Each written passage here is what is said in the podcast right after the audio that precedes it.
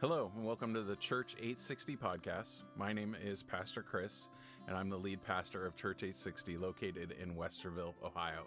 Our podcast will have daily episodes uploaded where we have curated some of the best Bible teaching from across the globe. We hope you enjoy today's episode. Dear Heavenly Father, we do thank you. We do praise you for just being an awesome God. And uh, we thank you that we can uh, lift our hands up to you, Father, and praise you. I pray, Father, that we would always be attuned to, attentive to the things that you are doing, Father, in our lives. Help us not to miss it or take it for granted. Father, I pray that you would uh, speak to us here today and that you would encourage us through these kings, Father, and how they lived their lives, and that we can learn from them what to do and from what not to do.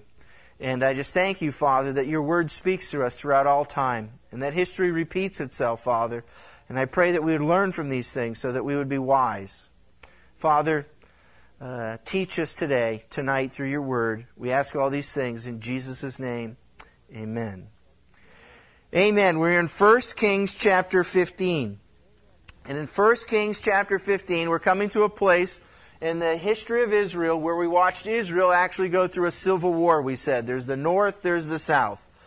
And uh, you're watching a strange compilation, we said, where the north got to be fallen away from the Lord because the south, Judah, and it's referred to as Judah, and Israel is to the north, and Judah is to the south. Two separate nations, two separate kings. And uh, we saw how there was King David when it was all united, great king. Solomon followed in his footsteps, was wise, but he was a hard taskmaster. Solomon's son, Rehoboam, took over the south. And this guy, Jeroboam. So you think of Ray and Jerry. Jerry's up to the north, and Jeroboam breaks off and says, We're not going to be taskmasters to this anymore. We're tired of the hard work now that Solomon's dead.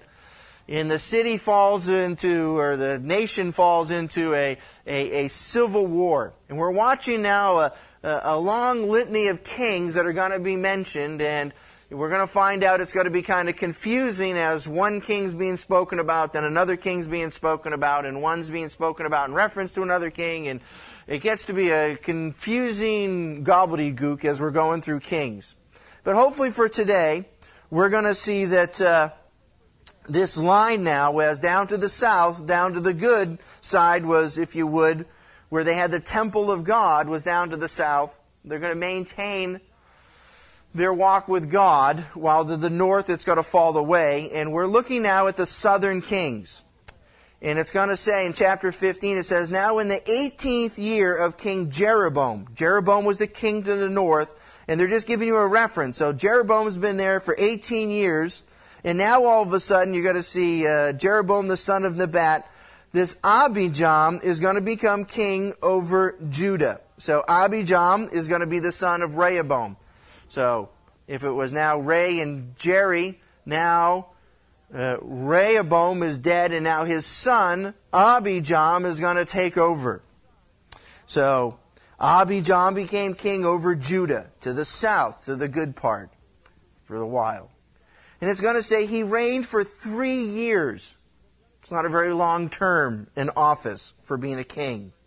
Normally, kings could be there 30, 40, 50 years.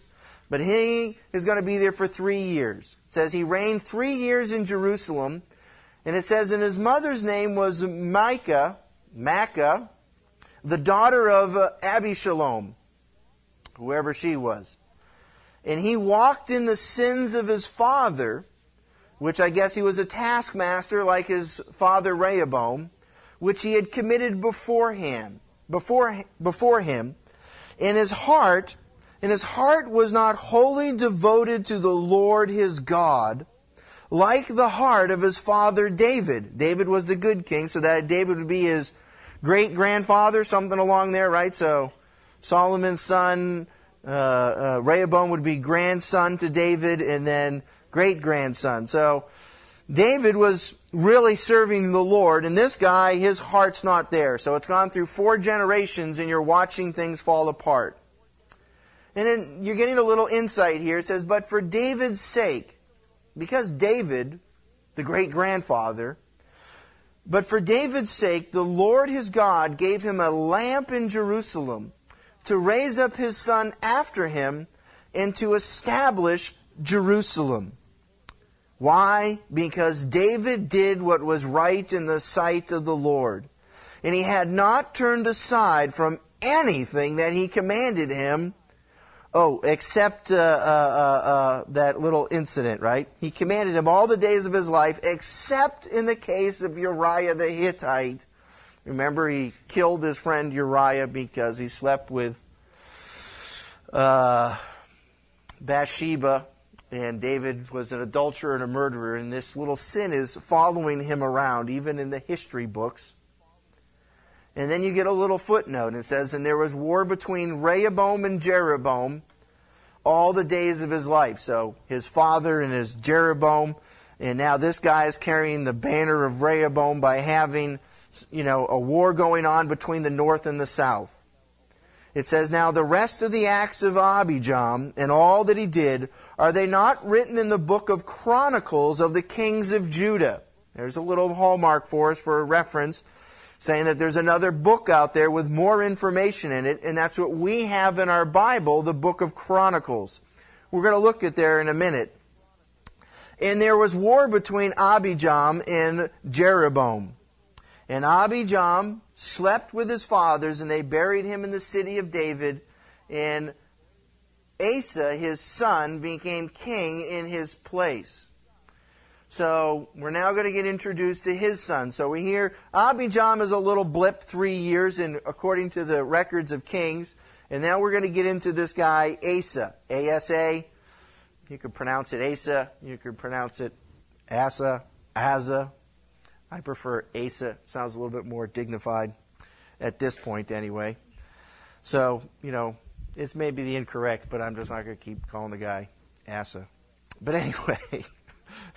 Um, we're going to learn a little bit about him. So he's going to get passed on, and things are going to go this way. Now, don't forget, it's going to be important that we said that you're going to understand that First and Second Kings in the Bible is a history book, and then you're going to find out that Chronicles is a history book. And if you would, you could almost look at them as two different newspapers. You have a civil war going on. You got the civil war between the North and the South, if you would. And if you're going to find out that Kings is really going to be the newspaper of the North, right? And it's going to tell you about the northern kings, and they're not going to speak too highly of the southern kings because they're the northern newspaper, if you would. And now, when we go through Chronicles, you're going to read the southern newspaper, if you would, and they're going to have a different perspective, a different slant. And so, we're going to glean a lot of information if we're going to go back and forth between Kings and Chronicles. So uh, it's interesting, and, and I like the Bible because it understands. You've got two different sides, and it wants to present a whole picture. That's why there's four Gospels. We said we talked about this last week or whatever it was last time we were here, and we said the four Gospels because you got four different opinions on this is what Jesus did. We watched him, and someone else may have a different slant on it, and someone else may have a different slant on it. And the Bible says, why don't we give you all four opinions, and then you can meld it together, if you would, and come up with your own idea of what's happening. And they do the same thing in the Old Testament when they're given history. They're saying, well, we're not going to just give you things from one perspective. We'll give you the other perspective as well. And so it's important, you're reading about history, and history sometimes is interpreted in view of the victors, as they say. And as we're going through Kings, this is the northern perspective. And it just says, yeah, this guy was there for three years. Doesn't say a whole lot about him. And then it just goes to verse 9 and it's going to say, So in the 20th year of Jeroboam, uh, now they're going up there in reference to the northern king, the king of Israel.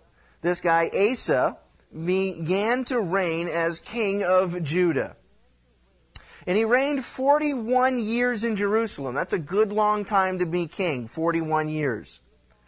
And his mother's name was Maacah, the daughter of Abishalom. So this guy is going to say that's his grandmother. So if this other guy, the first guy, Abijam, reigned for three years, you got to figure now, uh, maybe that would be his mother, and now all of a sudden you're going to find out this guy died, maybe he died suddenly, and after three years his son's going to reign, and maybe you're having a grandmother figure taking care of a younger king. If he's going to reign for 41 years, maybe he was 20, maybe he was younger when he became king.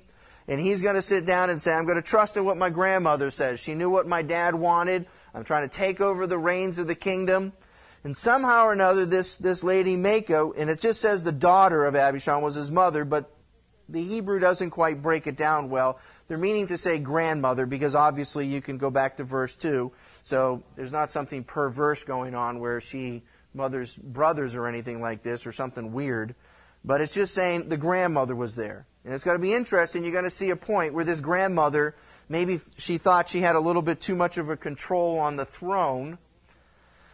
But watch what happens. Uh, in verse 11. And, and Asa did what was right in the sight of the Lord, like David his father. So this kid's going to turn out to be really serving God. He also put away the male cult prostitutes from the land, and he removed all the idols which his fathers had made. So he's getting rid of all that stuff. He also removed Maacah, his mother, from being a quote unquote queen mother. Because she had made a horrid image as an Asherah, perverted sexual thing, and Asa cut down her horrid image and burned it at the brook Kidron. So you're watching Asa. He's coming into the family. His dad was there for three years. He's taking over the throne. He's got the grandmother figure. And obviously, we're going to find out that uh, she had her own little throne set up next to the king. So if you wanted to go speak to the king, you better clear it through grandma because she pulls the strings on what the king says. And Asa raises up and he says, Nah, I don't play this game. God made me king. I don't like particularly what grandma's doing with this horrendous sexual thing that she's made. I'm going to smash her throne. I'm going to smash this image that she says. And he's turning around and says, We're going to serve God and God alone. And Asa's a guy you go, Whoo, like this guy. He's, he's not holding back nothing. And he says, We're not going to have these male cult prostitutes, these homosexual things running around. We're not having false gods around here. We're Israel. God told us to worship Him. If we worship God, then we'll have success. He understands that. And if we turn our backs on God, we're going to ha- lose the whole country. And so Asa comes up and he's a strong man. And he's going to say, We don't mess around. If this is wrong, if this is sin, destroy it. I don't care if it's politically correct or not, we're ripping it out and destroying it. And he's marching forward, even if it comes down to grandma. Says, Sorry, Queen Mother. It's not the Bible to have you running the nation. It's not the way things are supposed to be. You're bringing a horrendous, horrible, I have no idea what it was, but it was just horrible image, and he's like, smash it to pieces. I like it. He took her Asherah in verse 13 and asked her, cut down her horn, and he burned it in the Kidron Valley. He says, there, grind it all up and get rid of this thing. It's disgusting. And this is this guy, he did what was right. And he's going to stand up. But the high places, now, if you can remember, we were talking about all the occultic things last time, and I don't want to go through all the sexual things that were here again people would go up to the high places, have a big orgy. And he's saying, but the high places were not taken away. And that's where they had their little bowl with the stuff. Nevertheless, it says, Nevertheless, the heart of Asa was wholly devoted to the Lord all his days. And he brought into the house of the Lord the dedicated things of his father and his own dedicated things, silver and gold and utensils. So he's blessing the Lord. He's bringing into the storehouse of God blessings. And he's saying, we're going to take care of the temple and he's going to take care of it. Now we're going to see a little side here, and it's a very important story of Asa. You got to get a hold of this because I really believe it's a turning point in the whole history of Israel. But watch this story, verse 16. It says, Now there was war between Asa and Baasha, king of Israel, all their days. So for us at this point, if we're just going through kings, we go, Who's Baasha?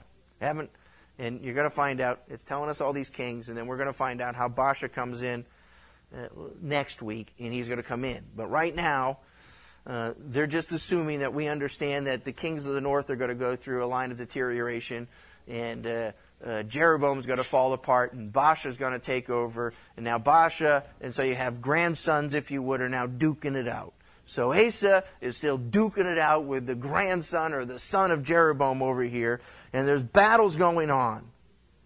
And it says, In Baasha, king of Israel, so up to the north, he went up against Judah down to the south and fortified, and here's a key city called Ramah. Okay? Ramah is going to be a city that's going to be right on a border town, if you would, between the north and the south.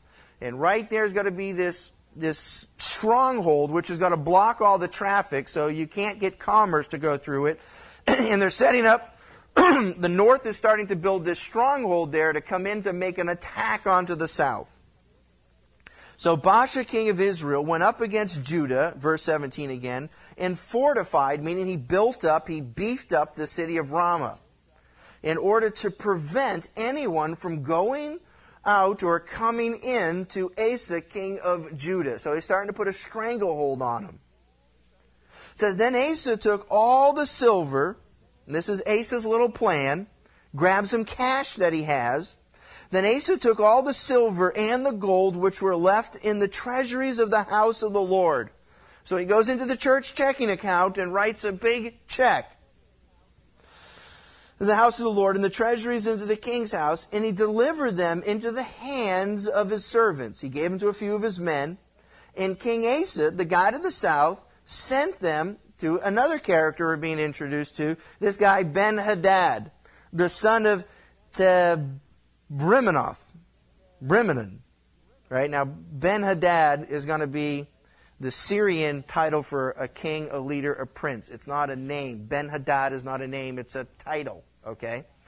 We're going to hear a lot of Ben Hadads in the future if you come back to keep hearing about kings.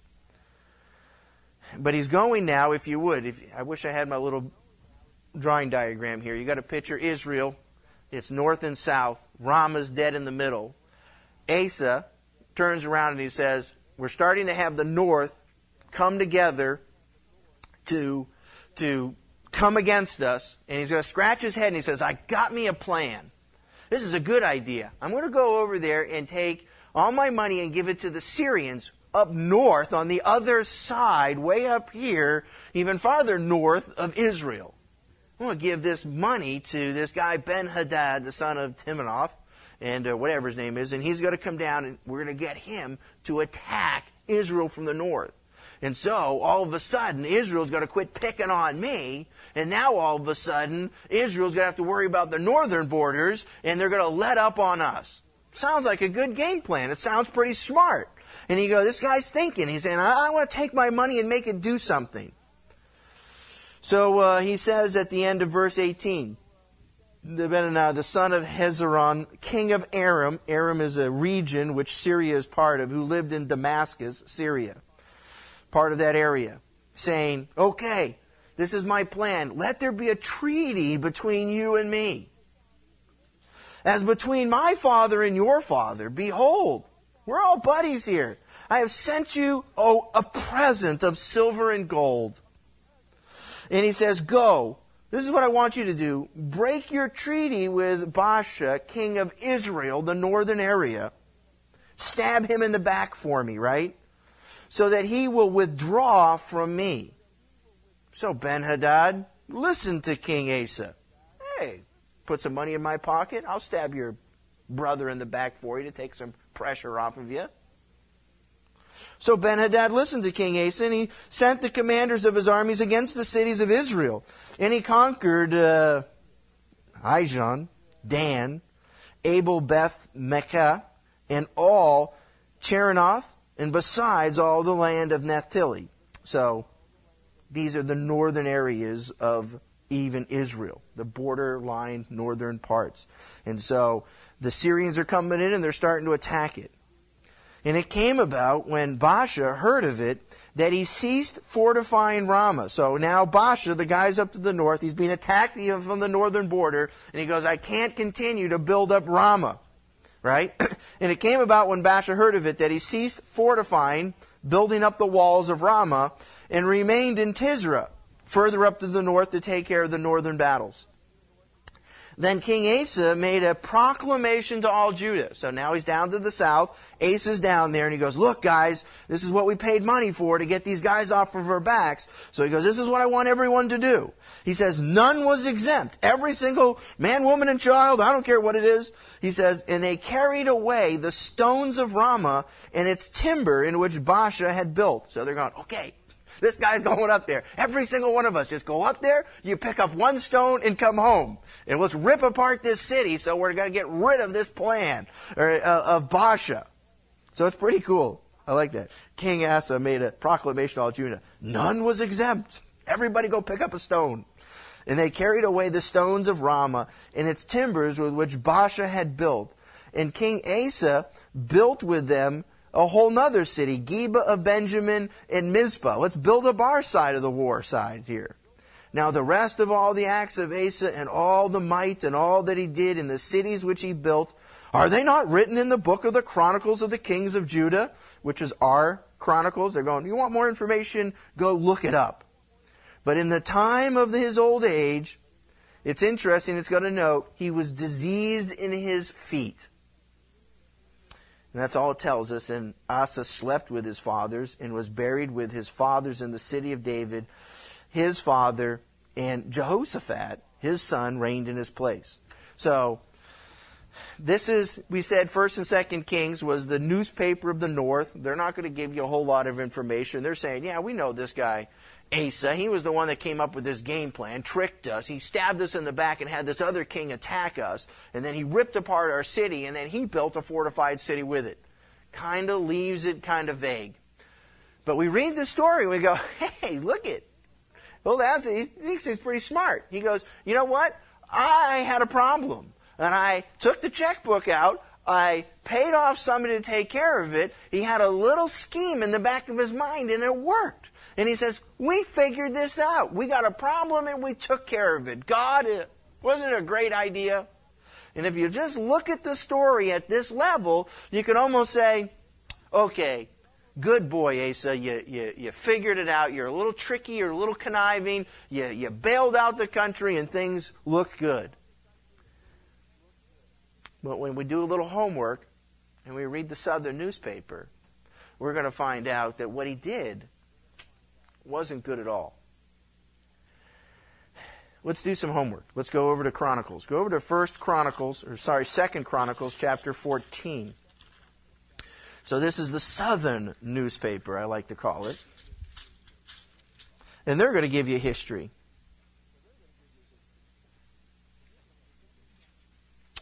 Yes, yeah, Second Chronicles Let's just get a little flavor for this, and you got to check this out. Let's go to chapter 13. And I just, I don't know. There's some wars going on here of biblical proportions. So this is now going to go to Abijam. Remember Abijam, the guy that was only there for three years? We're going to hear this little story. And you go, man, Abijam was a pretty cool dude. Didn't say much, just gave us a little blip and left us there. It says in the in the 18th year of King Jeroboam, Abijam, so here's Abijam became king over Judah. This is almost the exact same story. It's got to be retold with more information in it. Of course, the southern newspaper is going to give us more information. He reigned three years in Jerusalem, and his mother's name was uh, Micaiah, the daughter of Uriel of Gibeah. And there was war between Abijah and Jeroboam. And Abijah began to battle with an army of valiant warriors. 400,000 chosen men. While Jeroboam drew up in battle for formation against him with how many? 800,000 men. So stop and think here. Let's get some numbers in our mind, right? Uh, you know, how many men died in Vietnam for 10 years, right? 50,000 men died in Vietnam. I was corrected, right? Mary got some exact number on that. I once said 40 and she said 50. Call it 60, okay? That's a staggering number on the size of our country and how many people were impacted by the deaths of people that died in Vietnam. Now, how many people, how many soldiers do we have over in the Gulf right now? We have 135,000 soldiers, I think is the number. Does that sound about right? Uh, of troops that we have in Iraq. So that's the mother lode of all countries, right? Taking on uh, another country, and we're sending in 135,000 troops, right? These guys are sitting down there saying, We're going to go out to battle with 400,000 men. The logistics of that is staggering. Now, here's the guy down in the south. He's going to go to war, and he's facing 800,000 men. Big battle scene going on. Line them up. Pull out your sword. Let's duke it out. These battles take days, not years, days. So you can imagine, okay, Abijah, the guy to the south, the two tribes are going to take on the ten tribes. We're going to duke it out to battle. 400,000 chosen men, while Jeroboam, Jeroboam up to the north, he's going to say, You want to duke it out? Me and my boys are showing up. We got 800,000 chosen men who were valiant warriors. Then Abijah stood on Mount Zeramim, which is the hill country of Ephraim, and said, Listen to me, Jeroboam and all Israel. Because we're going to sit down and talk about this before we fight. He says, Do you not know that the Lord God of Israel gave the rule over Israel over to David and to his sons by the covenant of salt? They made a promise. God's on my side, is what the little guy with 400,000, he's going to come up to the big guy and says, You know what? God's on my side, pal. I'm the one, the direct descendant of David. You, you're not anything up there besides. Yet Jeroboam, right, the guy up to the south, the son of Nebat, the servant of Solomon, verse 6, the son of David, rose up and rebelled against his master, and worthless men gathered about him. So he's saying, You, you're worthless, Baasha, right? And he says, uh, you worthless men gathered around him, you scoundrels who proved too strong for Rehoboam. Okay. The son of Solomon, when he was young and timid and could not hold his own against him, them. So now you intend to resist the kingdom of the Lord through the sons of David, being a great multitude and having uh, with you a golden calf which Jeroboam made for gods for you. So he goes, look at you guys. We're the godly people and you guys worship stupid golden calves. We got God on our side. And you guys are worthless scoundrels. And you picked on Rehoboam, and yeah, he was young. You've got another fight coming with me, pal. Verse 9 Have you not driven out the priests of the Lord, the sons of Aaron and the Levites, God's chosen priests? You don't even have them. And you made for yourself priests like the peoples of other lands, uh, who comes to consecrate uh, himself with a young bull and seven rams. Even he may become a priest of, of what are no gods. So he goes, Your priesthood's a joke. We got true priests, and yours are out there by anybody who can pay the price. But as for us, he says, this is the young guy with 400,000 troops going against 800,000. But as for us, the Lord is our God, and we have not forsaken him. No way. And the sons of Aaron are ministering to the Lord as priests, and the Levites attend to their work. And every morning and evening they burn to the Lord burnt offerings and fragrant, uh, fragrant incense, and the showbread is set into the clean table, and the golden lampstand with its lamps is ready to light every evening. For we keep the charge of the Lord our God. But you, you forsaken him. Now, behold, God is with us and at our head, and his priests with the signal trumpets to sound the alarm against you. So us and we're marching into battle as godly people, and our godly priests are fighting against you and your people that worship bulls. O sons of Israel, do not fight against the Lord God of your fathers, for you will not succeed. So you hear what he's saying? This is the little guy. He's got the 400,000 going against the 800,000. He goes, hey, hey, I'm giving you one last chance. We got God on our side. Back down. You can surrender now. You can see this guy going, you little rat. We got 800,000 men. But Jeroboam had set an ambush. He goes, Yeah, watch this, to come from the rear. So even as he's speaking, he's, he's sending half of his troops to come in from behind him. So that Israel was in front of Judah, the little guys to the south, and the ambush was behind them. And when Judah turned around, all of a sudden, behold, they were attacked both front and rear. So they cried to the Lord. And the priests blew the trumpets. And the men of Judah raised a war cry. And when the men of Judah raised a war cry, and then it was that God routed Jeroboam and all Israel before Abijah and Judah. And when the sons of Israel, the big 800,000 guys, fled before the little Judah, 400,000, God gave them into their hand. And Abijah and his people defeated them with a great slaughter, so that how many? 500,000 chosen men of Israel fell slain. That's a staggering defeat. One, two, three, four times the amount of troops we got in Iraq slaughtered in a week. I don't know how long a battle takes. Day, two days, a week. One, maybe this is one day.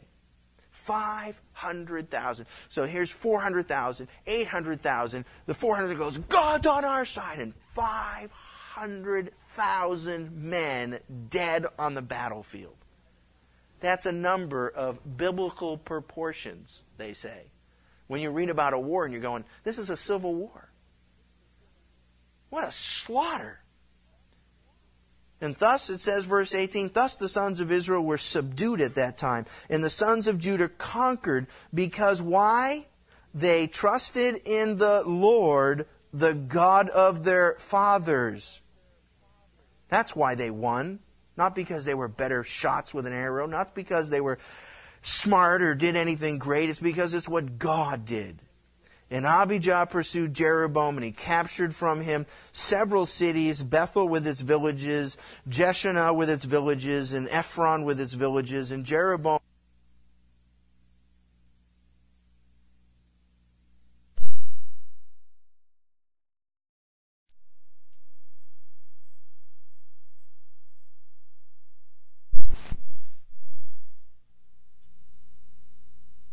Powerful in three years and he took 14 wives to himself, very prosperous, and became the father of 22 sons and 16 daughters.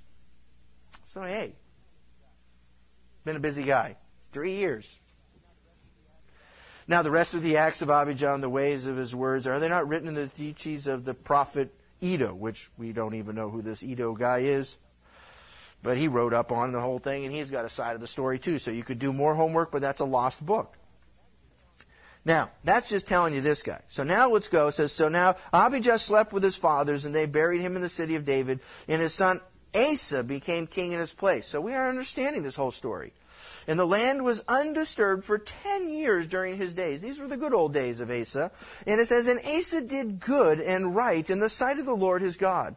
And he removed the foreign altars in the high places, tore down the sacred pillars, and cut down the Asherim. And he commanded Judah to, the, to seek the Lord God of their fathers and to observe the law and the commandments. He also removed the high places and the incense altars from the cities of Judah anyway, and the kingdom was undisturbed under him. These are the good old days, Asa. His son's taken over. Happy days are here. He also removed the high places and the incense. Oh, I'm sorry. Verse 6. And he built fortified cities in Judah, since the land was undisturbed, and there was no one at war with him during those years, because the Lord had given him rest. So he starts off with a good time. For he said to Judah, he says, Let us build these cities and surround them with walls and towers, gates and bars. The land is still ours because we, we have sought the Lord our God. We have sought him and he has given us rest on every side. So they built and prospered.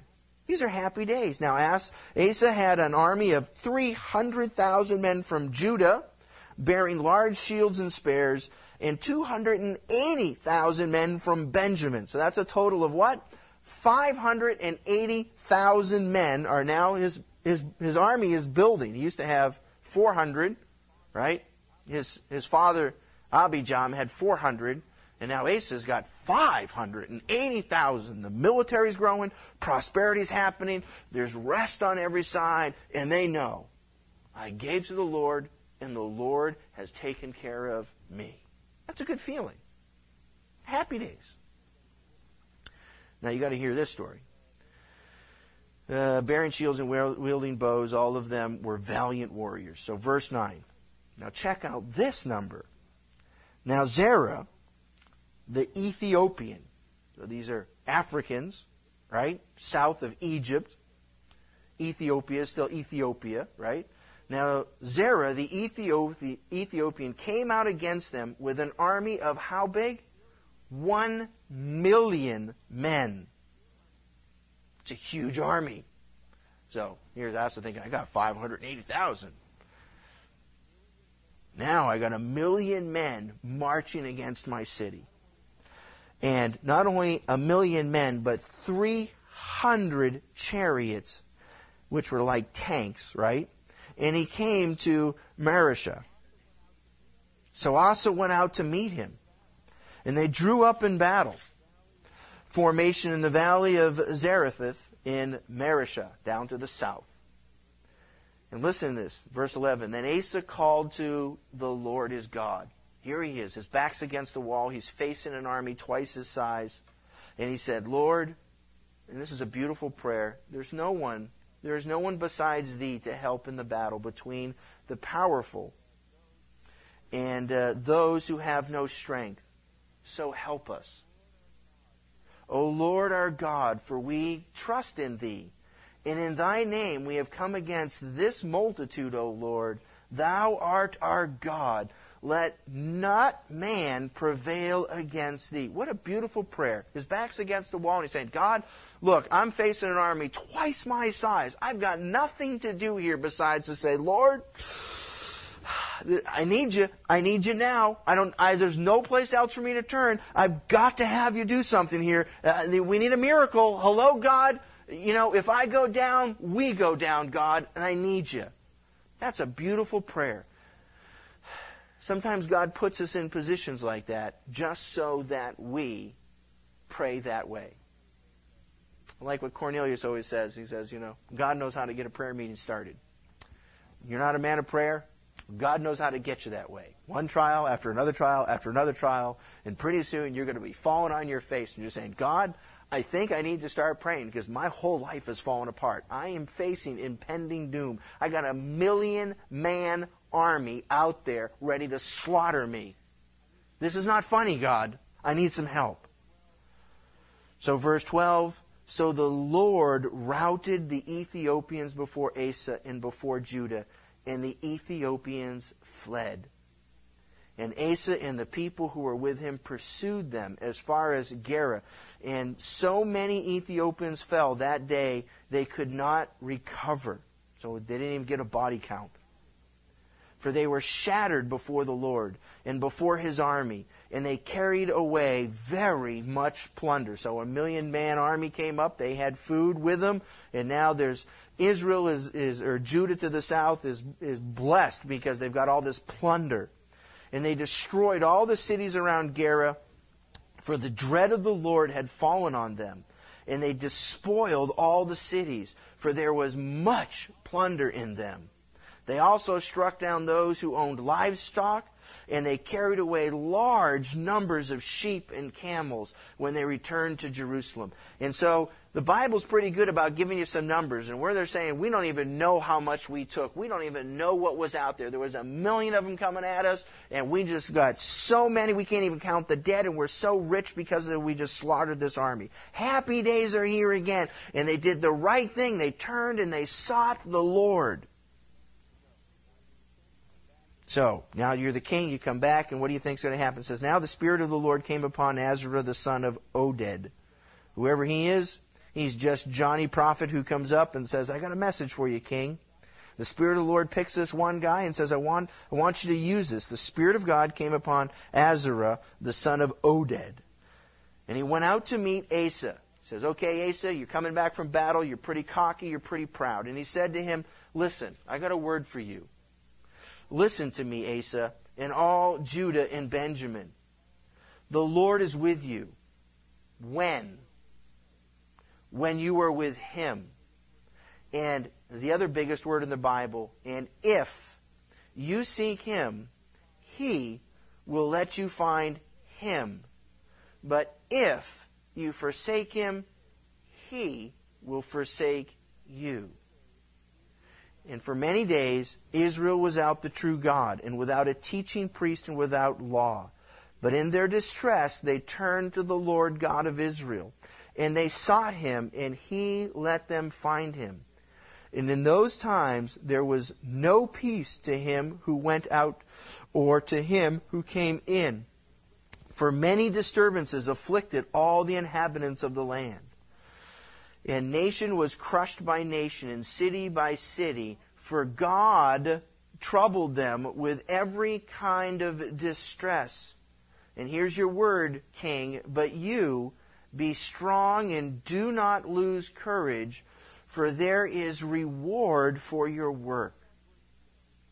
And that's God's word to you.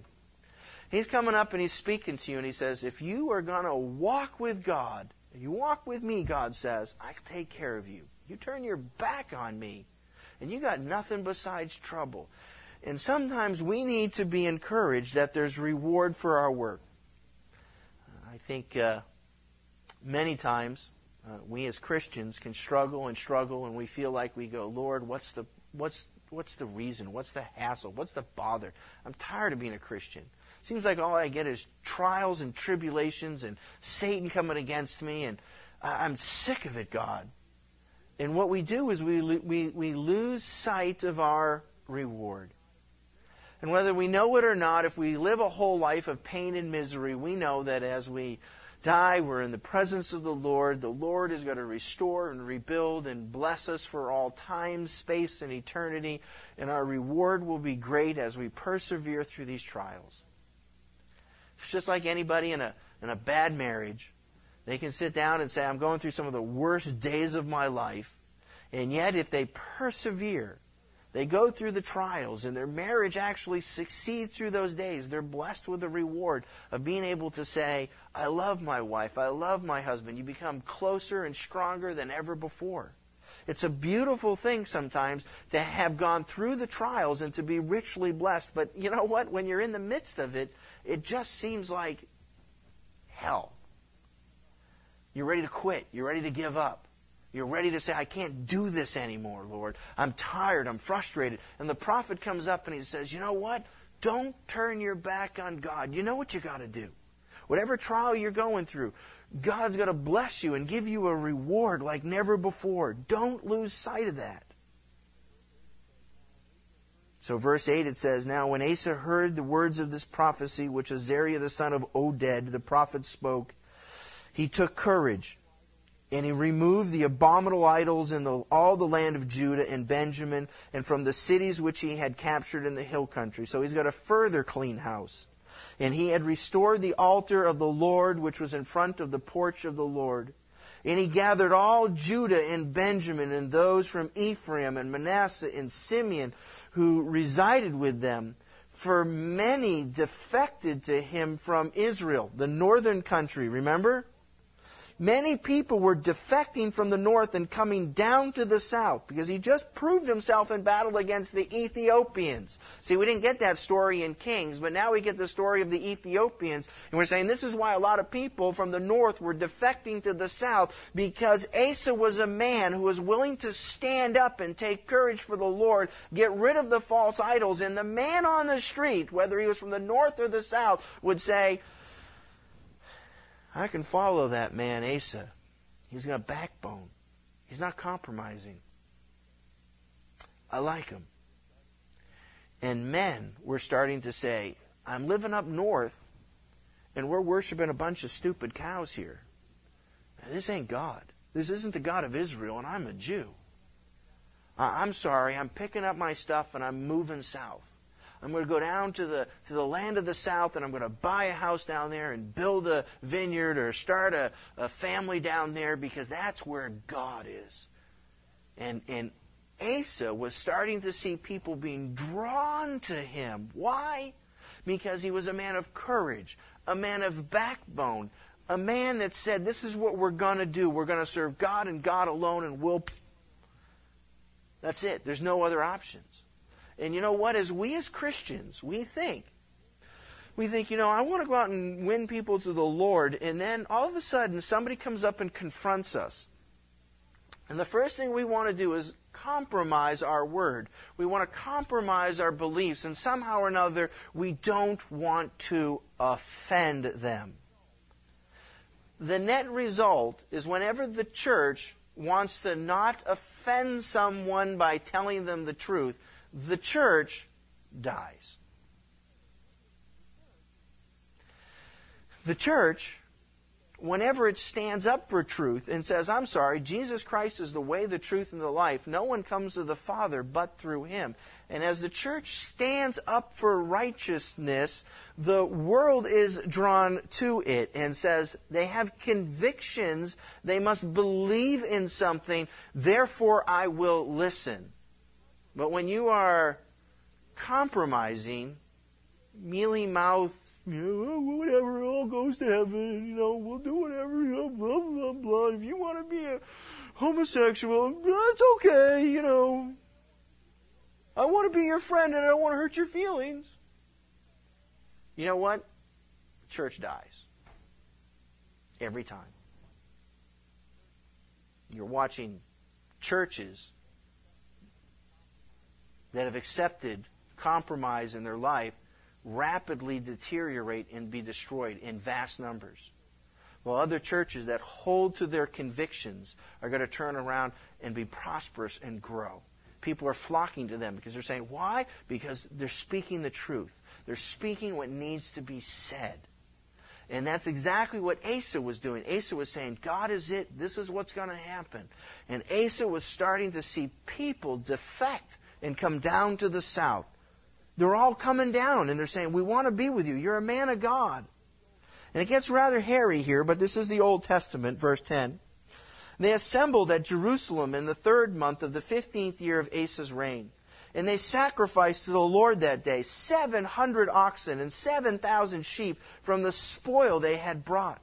And they entered into the covenant to seek the Lord God their fathers with all their heart and soul. So revival's breaking out. People are pumped up. Everything's going Asa's way. And whoever would not seek the Lord God of Israel should be put to death. I think Asa might have went a little too radical here.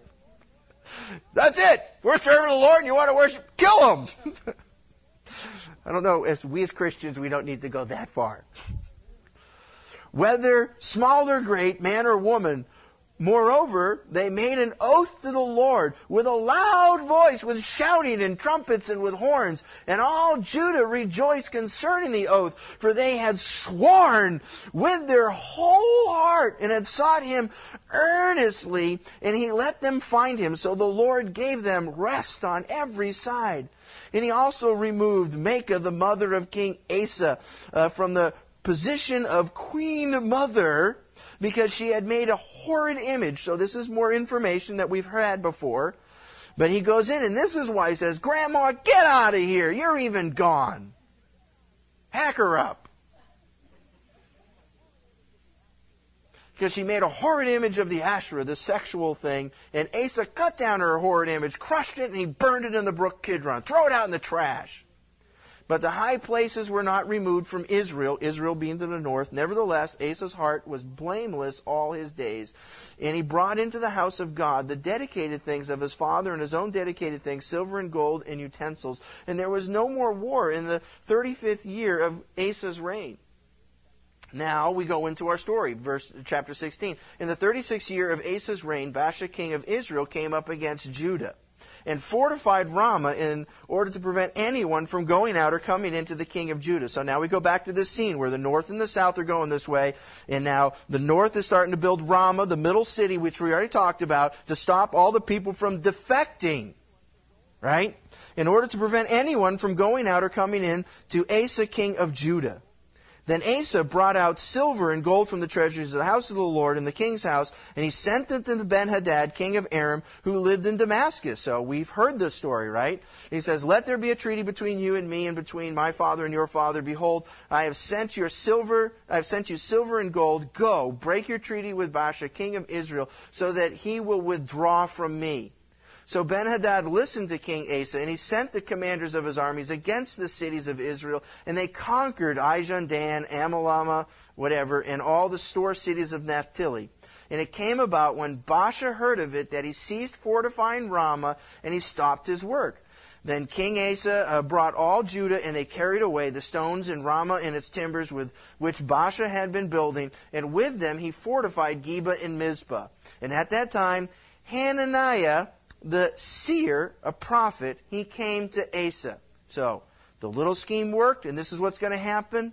And a prophet comes up to Asa, another whole prophet, king of Judah, and he said to him, I got a problem with what you just did. Your little scheme Man, you're trusting in this other king and your money to bail you out. God's going to come up and says, I got a problem with you. I just did all this great, wonderful works of miracles. You know the million men? We conquered them. What are you doing a little dirty, sneaky trick of thinking that money and Ben Hadad is going to bail you out? You didn't need to do this. You didn't need to be sneaky and devious. Listen to his words. At that time, Hananiah the seer, just Johnny, you know, filled with the Spirit, he, he comes to Asa. He said to Judah, uh, he came to uh, Asa, king of Judah, and he said to him, Because you have relied on the king of Aram, and you have not relied on the Lord your God, therefore the army of the king of Aram has escaped out of your hand. Were not the Ethiopians uh, and the Lubim, the people that were with them, an immense army? and with very many chariots and horsemen, yet because you relied on the Lord, he delivered them into your hand. And here's our verse that we just love. He says, For the eyes of the Lord move to and fro throughout the earth, that he may strongly support those whose heart is completely his. God's looking for a man. And he says, Show me a man with some backbone and I'm going to bless his socks off and work with him.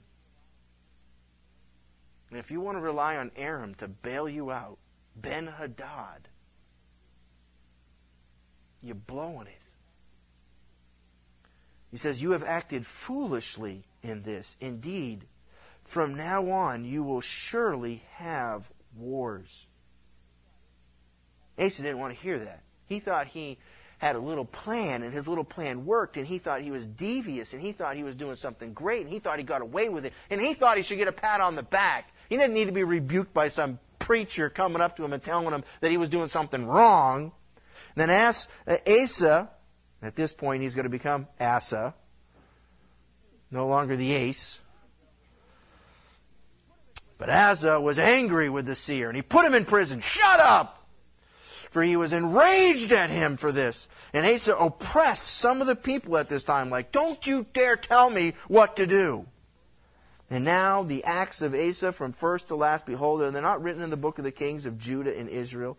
And in the 39th year of his reign, Asa became diseased in his feet. His disease was severe. Yet even in his disease, he did not seek the Lord, but the physicians. So Asa slept with his fathers, having died in the forty first year of his reign, and they buried him in his own tomb, which he had cut out for himself in the city of David, and they laid him in the resting place which he had uh, filled with spices of various kinds, blended by the perfumer's art, and they made a very great fire for him. So now we start to see a little bit more of the story of Asa besides he just did a little crafty deed. We're starting to see that God did mighty things through him. He then did a little crafty deed. And because of his little crafty deed, God came at him, crippled his legs, destroyed his walk, right? Don't we as Christians have a walk? Don't we sometimes have a crippled walk? And here he is, he's saying, I know what I've got to do. I'm going to just pay every single doctor, and these doctors and these physicians are going to bail me out. And he squanders all of his money as he's living in pain because God is saying, I'm not going to sit down there and bless this anymore. And the sad but true thing is, is if we look at Asa, it's a beautiful lesson for us because sometimes we need to understand it's when we become successful is the most scary time in our life. When our backs are against the wall and we're facing a million man army that's going to destroy us, you and I are pretty smart. We're going to get on our knees and say, God help me! I'm facing every single trial. I got no place else to turn. It's you or nothing, God. And God comes through and answers that prayer. But you know, when we have the money in the bank,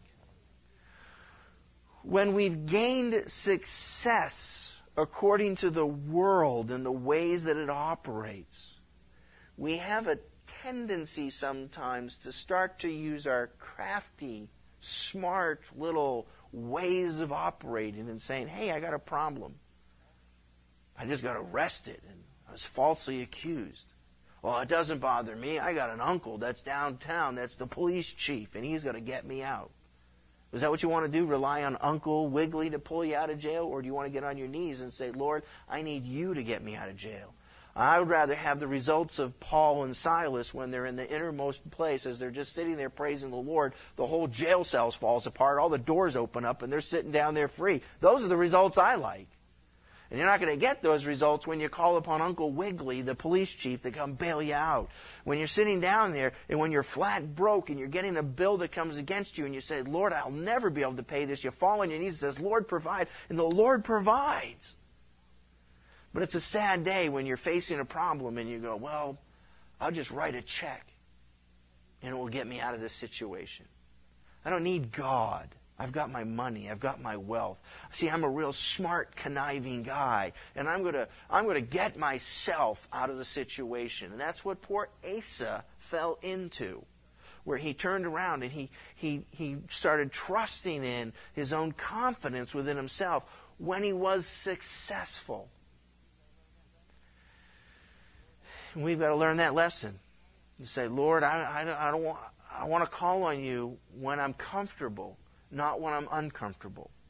Anybody's got to call on God when he's in the foxhole, when you're going through the trials and tribulations. Yeah, you can see people show up into the prayer meeting. They're having a trial of the century, and they come crawling into the prayer meeting and say, Pray for me, pray for me, pray for me, pray for me. And you go, Well, most other people won't come to the prayer meeting because their life's okay. Why would I go to the church and pray at 10 o'clock at night? That's stupid. And really, you want to be able to say that's when you need to be in prayer the most, is when everything's coasting, everything's fine, and you think you can handle it. You want to say, Lord, I want you, and I want you like never before. That's why we want to be in church, not just when we're going through a hard time, but because we want to be fed and nurtured and strong and prepared and ready in the good times. And it's King Asa who was turning around and he played the biggest fool. He says, I'm not going to. Even though he had the biggest victories. He, of all people, should have said, You know what you do? I've got this, you know, northern problem. He's starting to see people come to him. Do you see what's happening? He's watching revival break out in his land because he was a man of backbone and, uh, and conviction of his word. Everybody was defecting to him a problem arises and he leans on his checkbook to bail him out and he connives a plan. And he does the very opposite of what it did to grow his kingdom. And we do that. God wants to grow us, prosper us, work in our lives. He does that because we call on His name. The Lord is searching and seeking. He says, I'm looking right into your heart. And He goes, I'm looking for you. I want you to be a man of backbone. And as soon as we have that, another problem comes up. We go, compromise. We're saved because we took a radical step in our lives and we said, Lord, I'm forsaking all other things in my life, and I'm saying right now, Lord, it's you and you alone for the rest of my life. That's what salvation is. When you get on your knees, you ask Jesus Christ to come into your life, and you're saying, Lord, my mother's not going to help me out. My education's not going to help me out. My money is not going to help me out. I need you, God. And when you should be converted is when you make that commitment to the Lord to say, Lord, I'm going to live from you from this day forward and from evermore. And immediately, Holy Spirit comes into your life. The Holy Spirit starts to fill you and to change you. You start to blossom. You start to grow. And then it seems like as we're now grown, we turn around and we come up with the strangest ideas and we won't stand up for the Lord. We won't even defend the Lord. We, will be ashamed of the gospel. We'll be, we won't even want to admit that we're a Christian. We're going to allow every abominable thing to happen and say, oh, that's fine. And Jesus is saying, What do you mean it's fine? It's sin. These are the things that you were delivered from. Can't you stand up against them and say that they were wrong? You're watching your brother, your sister do the exact same things that you were doing, and you won't stand up and say, Brother, you're in sin. You need to ask Jesus Christ to come into your life. Oh, no, I wouldn't want to offend him. But I'll tell you what, oh, it's uh, uh, Mother's Day is coming up in church, and I'm going to invite them to church, and hopefully I won't offend them because they're going to come to church and then they're going to feel happy and warm and fuzzy, and well, at least we got them to sit in church. And we're doing things to trick people to come to church, besides doing the very thing we want to do is to say, brother, you're in sin, you're going to burn in hell, you need Jesus Christ to come into your life. Ask the Lord to come into your life and repent of your sin and confess it to be wrong, and you'll be saved and set free. And we don't want to say that. It's hard. Maybe it's just me. I've chickened out too many times. I've watched somebody come up and say, Dave, my life's falling apart. What, do we, what am I supposed to do? Well, come to church. No, don't come to church. Come to Jesus. Repent of your sins. Speak the truth. And don't compromise the words. Well, if you're going to live in sin, you know, you're, you know, it's okay.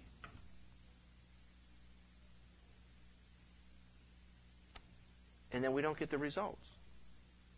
And we go, well, you know, I'm looking at my brother, my sister, my friend, my neighbor. And I've been watching them fall into sin and they never seem to ever get past certain points in their life and they're always kind of miserable and they're never you know able to have victory and i go why isn't my brother able to have victory? And the lord's come up to me many times and just slapped me and he says because you never gave him a choice. You never presented the truth to him dave. You are ashamed of me what do you expect him to do? You've invited him to church. People don't get saved by sitting in church. They're saved because they confess their sins and they accept Jesus Christ as Lord because you're bold enough to have backbone to speak it to him in love. And when the church ceases to speak the truth and becomes politically correct and starts to do programs to evangelize people for everyone come to the pig roast And it's a temptation. How are we going to evangelize the neighborhood? Well, we want to. We want to have a pig roast, right? We want to invite people, so hopefully we're doing that, but we want to be able to speak the truth and love to them as well. We want everyone to come. We want to do whatever it takes to get people in here, but we got to make sure that you're not coming for a pig roast and you're going home and say it was a nice social group. You're coming because hopefully we're going to be able to tell you the truth about Jesus Christ. And when the pig roast becomes more important than the message of the gospel, the church is going to be destroyed. You're nothing more than just a social club. You're nothing more than just, you know, the bingo parlor down the street. People will show up and they'll do whatever they want. And here's Asa, a guy who had huge victories, who had the integrity and the knowledge at one point to stand up and says, We don't care if you're twice the size of us, God's on our side and you're going down. And he gets this great victory 500,000 men slaughtered. Can you imagine him? Prophet even says, So long as you serve the Lord, you're fine. Thank you for listening to today's episode of the Church 860 podcast. We hope that you've enjoyed it. If you have, we ask that you would like and subscribe to the podcast so that you can get daily updates. If you'd like to know more about Church 860, please visit church860.com. Thank you. God bless.